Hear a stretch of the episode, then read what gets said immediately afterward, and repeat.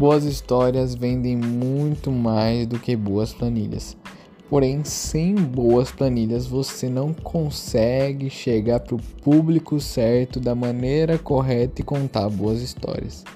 Esse é um dos conflitos mais comuns entre marketing e publicidade, porque um preza pela estética e o outro tende a prezar pelos gastos, por eficiência, por entender e escutar o cliente, compilar dados e agir da melhor maneira. Mas voltando ao início do, desse podcast, o que boas histórias têm a ver com a evolução humana e por que elas convencem muito mais do que aquele papo de custo-benefício, valor, fica tentando falar que o preço está baixo em relação ao que você leva para casa, tentar fazer manipulação de preço. Por que, que contar histórias acaba trazendo uma autoridade maior para uma empresa, uma marca e acaba reverberando mais em venda, personalidade de marca, equity e vantagem a longo prazo? Bom, é, um livro que traz um pouco desse conceito é o livro Sapiens.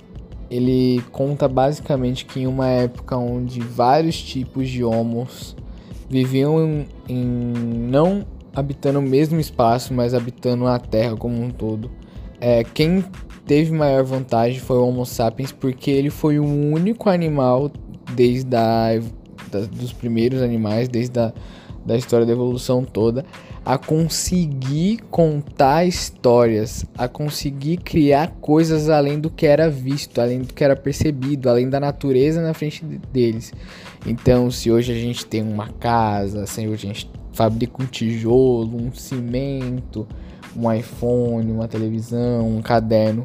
Isso foi tudo coisa que não tinha na natureza e a gente, com a capacidade de contar histórias, criou se o que não existia e então a gente evoluiu. Então a nossa evolução se dá muito a partir das histórias que nossos antepassados souberam contar.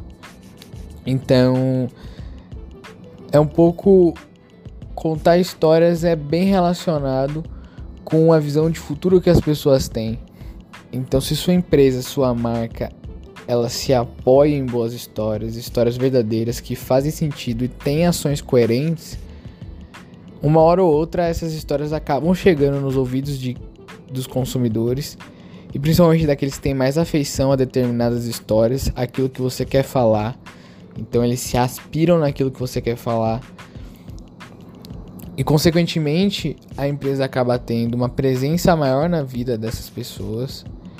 E assim ela é levada ao consumo, ao hábito, à indicação, as pessoas contarem histórias pela empresa e para a empresa.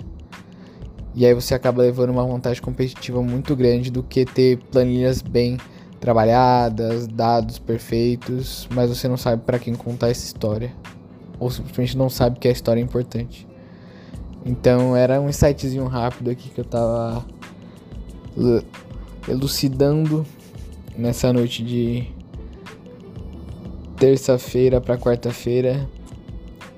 Mas vale a reflexão. Boas histórias vendem muito mais que boas planilhas.